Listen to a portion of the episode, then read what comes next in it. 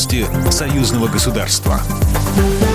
Здравствуйте, в студии Екатерина Шевцова. Президент Беларуси Александр Лукашенко приехал в Завидово на встречу с российским коллегой Владимиром Путиным, передает телеграм-канал Пул Первого.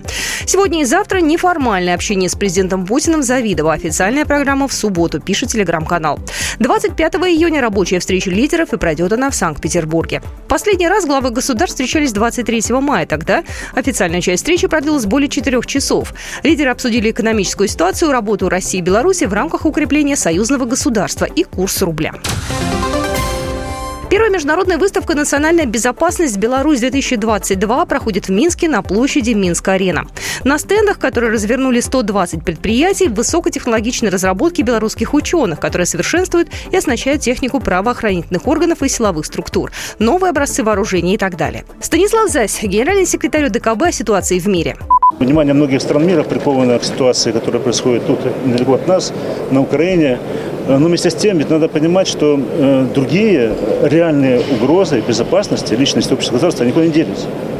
Вот. Они являются актуальными как для наших стран, я имею в виду страны ОДКБ, так и наших граждан. Да. Это и угрозы информационного характера, это и террористические угрозы, и биобезопасность, да, биологические угрозы, и угрозы экстремизма, э, наркотрафика незаконного. Э, то есть э, с этим всем э, постоянно нужно работать. Россияне привезли на выставку модульную мультикалиберную высокоточную винтовку для стрельбы на дистанции до 800 метров «Диверсант», дальнобойную контрснайперскую винтовку для стрельбы на дистанции до 1800 метров «Возмездие» и сверхдальную снайперскую винтовку «Севастополь», которая поражает цель на расстоянии до 2300 метров. На стенде Роскосмоса представлены макеты белорусско-российских спутников «Канопус-Б» и «РБК». Выставка продлится 5 дней до 25 июня включительно.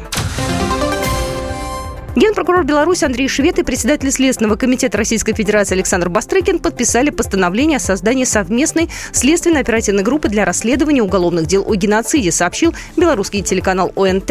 С апреля 2021 года Генпрокуратура совместно с коллегами из Следственного комитета МВД, Комитета госбезопасности, Госкомитета судебных экспертиз проводит полномасштабное расследование, заявил Андрей Швед. В России Следственным комитетом расследуется аналогичное дело. Это важно, мы делаем общее дело.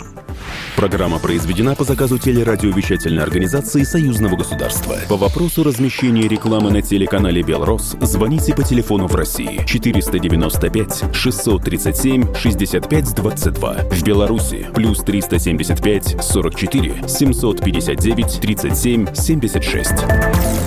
Новости Союзного государства.